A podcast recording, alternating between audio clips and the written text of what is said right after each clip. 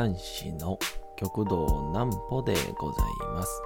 皆様、5月の31日も大変にお疲れ様でございました。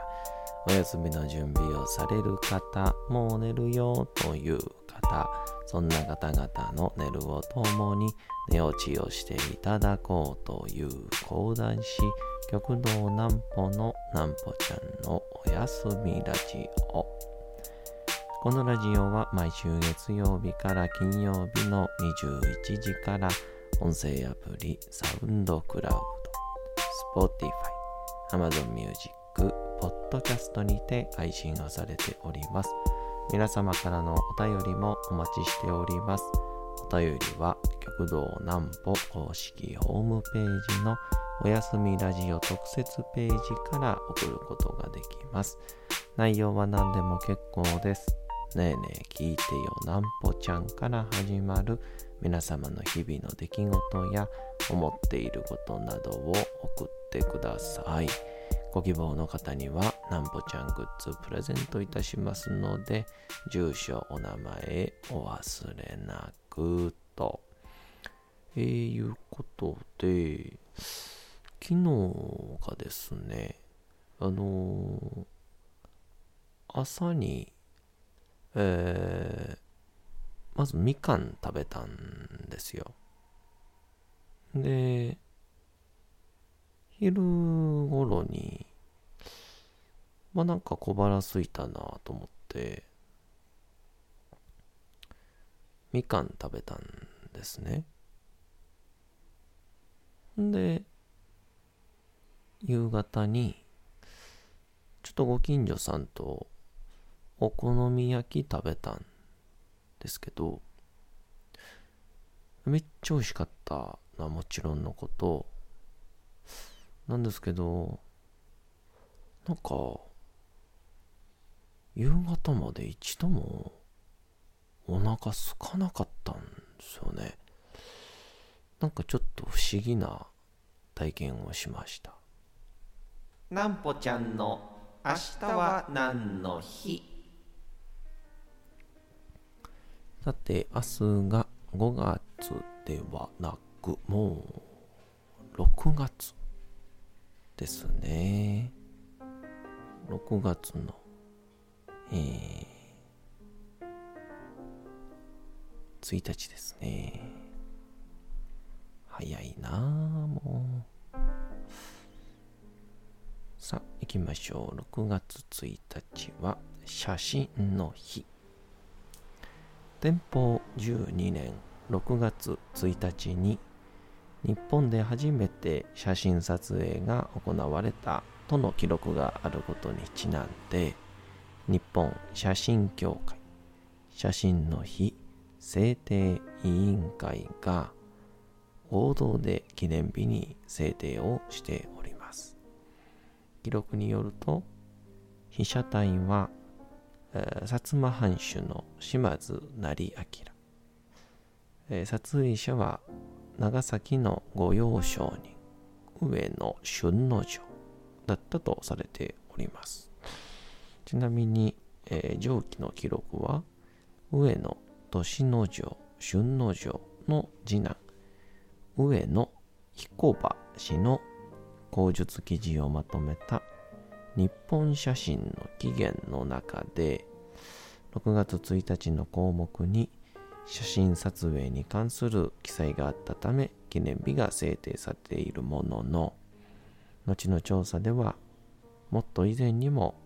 日本で写真撮影は行われていたことが分かっております。が記念日自体は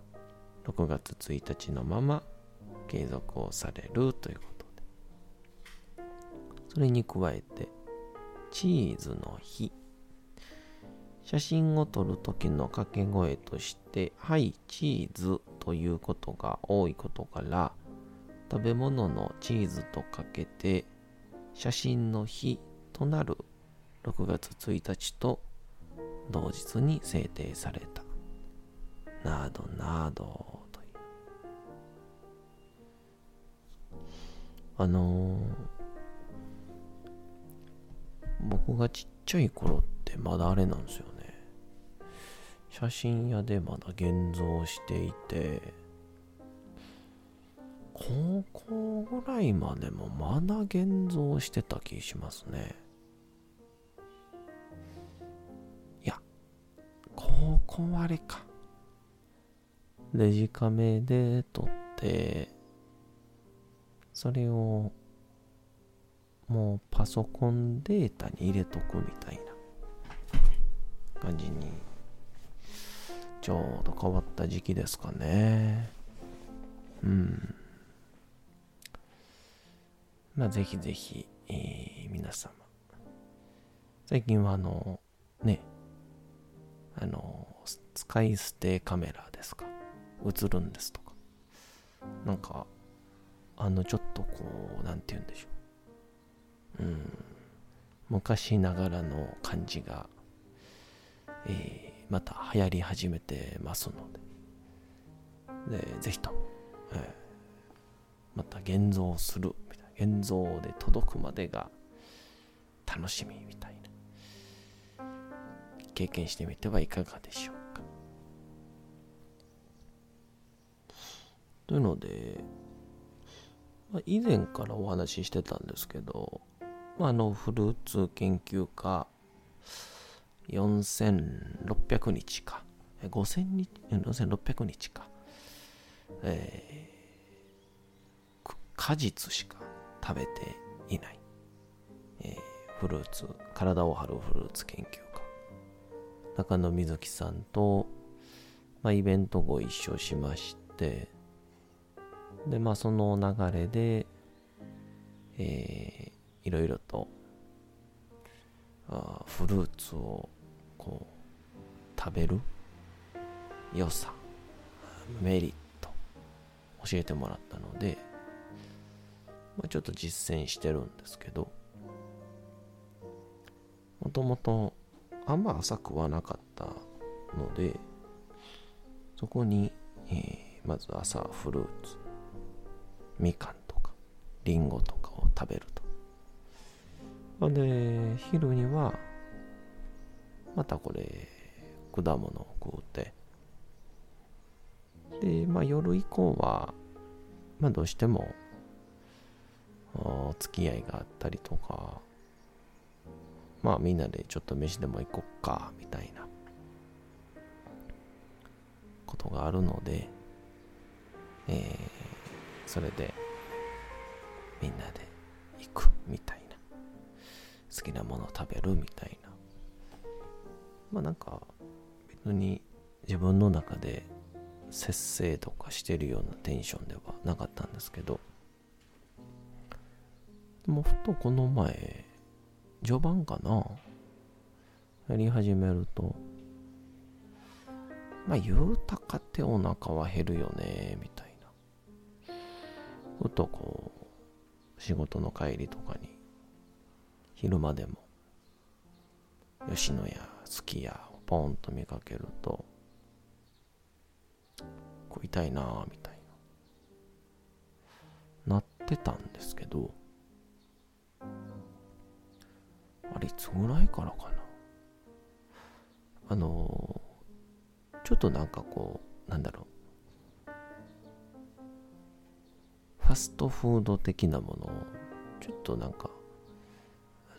別に毛嫌いしてるようなタイプではありませんのでそれ前提に聞いてほしいんですけど大好きですし普通に。あのすき家に入った時かな。もう腹ペコで入った時。なんかね、ま、ストレートに言うとあんま美味しくなかったんですよ。別どう美味しくなかったかっていうと、なんか味が濃いとか薄いとか、なんかそういうのじゃなくて、なんか自然な味というか、がしないな、みたいな。まあ、もちろん家で作ったとしても調味料は入れるんですけどなんかこう、まあ、まあ、思い込みだとは思うんですけど、ちょっとこう人工的な味がするというか、なんか途中でね、食べてる最中に、あ、なんか、しんどいぞって、もちろん、まあ頼んだので、しっかりと最後まで美味しく頂戴しましたけど、それ以降ですかね、なんか、お腹すいて、まあ、ゆ吉野家、あ関西だったら、あの、うどんで丸亀うどんとか、あたりを見ても、なんかもしかしたら、またあの感覚になるかなと思うと、あまあもう行かなくなるんですよね。それたらどうせ夜、家帰って、米炊いて、自分の好きな、まあ豚キムチとか、キムチ焼きそばとか、めっちゃ好きなんですけど、自分で作ったやつの方が、まだうまいなぁと思って。でもこれが、まあ、ちょっとこう、なんて言うんでしょう、ちゃんとした、ちゃんとしたお店っていう言い方も変ですね。まあ、一定の、まあ、外食と言われるお値段を払うところに行くと、食えたりするんですよ。ファースト、ファストフード。に対してあんまりちょっと食べたい欲ってのが減ってきていて、その流れなのか、まあ、夜遅くでまだ飯食ってないな。かといって、うん夜11時になってから家で飯食うわけ、食わんでもええか、みたいな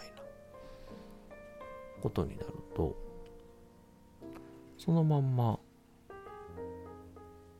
寝て朝を迎えて、ほんでみかん食うじゃないですか。ほんでみかん食うて、昼みかん食うて、で夜またなんか食べるみたいな。で、昨日のその現象で、前まではお腹がもう空いてしゃあなかったのに、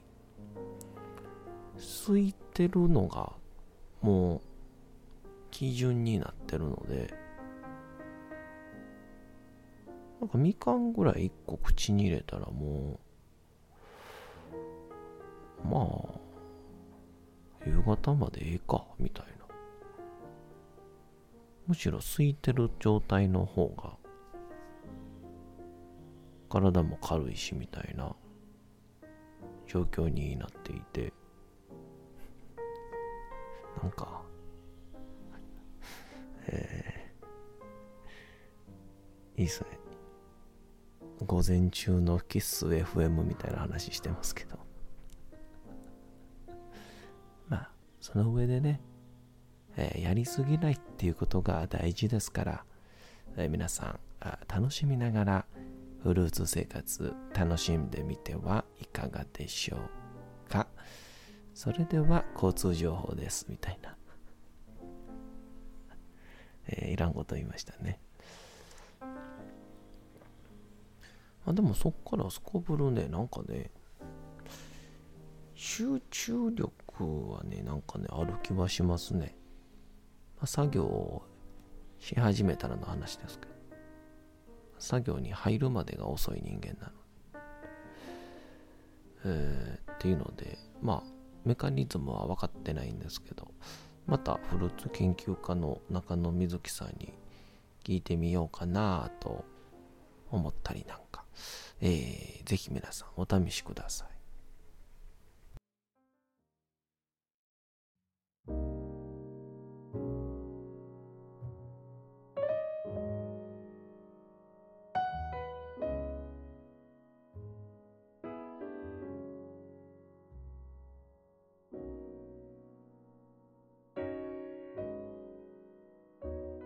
さて時刻はうとうと朗読会の時間となりました。皆様小さい頃眠れなかった時にお父さんお母さんおじいちゃんおばあちゃんお世話になっている方に本を読んでもらった思いではないでしょうか。なかなか眠れないという方のお力に寝落ちをしていただければと毎日さまざまな物語小説をお届けしております。さて、本日お読みしますのも、三島由紀夫の金閣寺でございます。なんか、まあ、今思うと、まあ、これがちょうどね、うん、戦時中とか戦後の話なんですけど、まあ、空量で言えば、みかんもたのかなっていうぐらいのカロリーでしょうからね。まあ、あの栄養失調というものももちろんはあった時代ですけど、それぐらいで人間は生きれたってことですよね。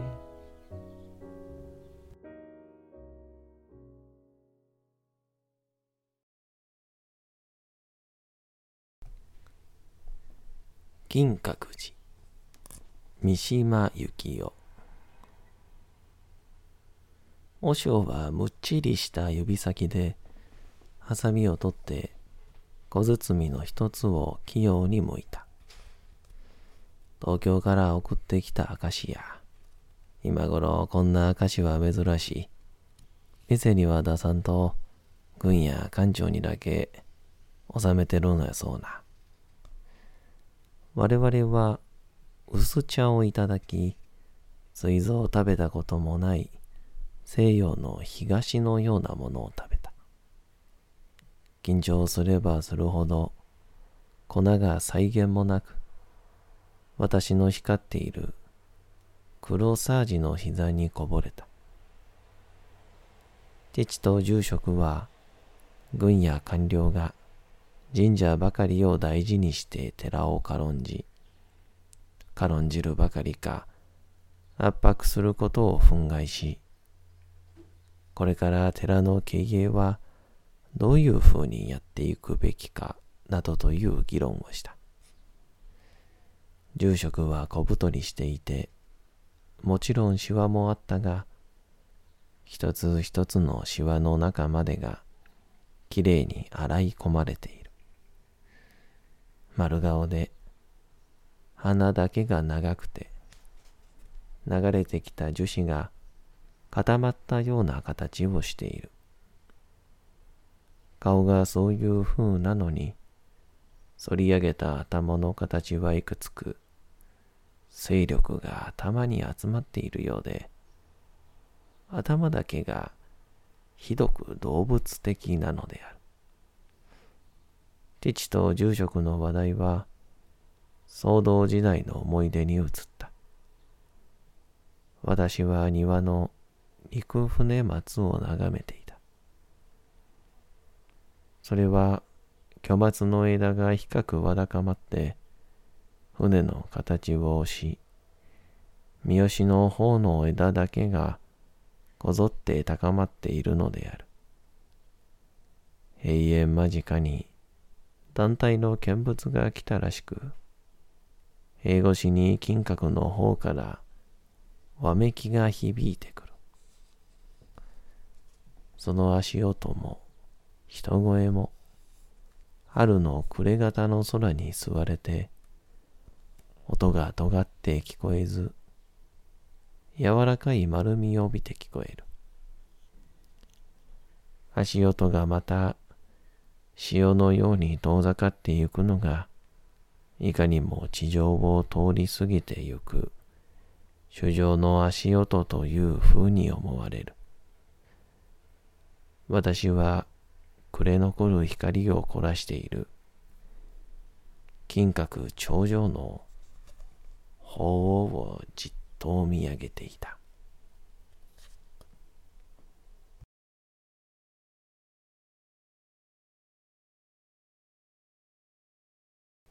さて、本日もお送りしてきました、なんぽちゃんのおやすみラジオ。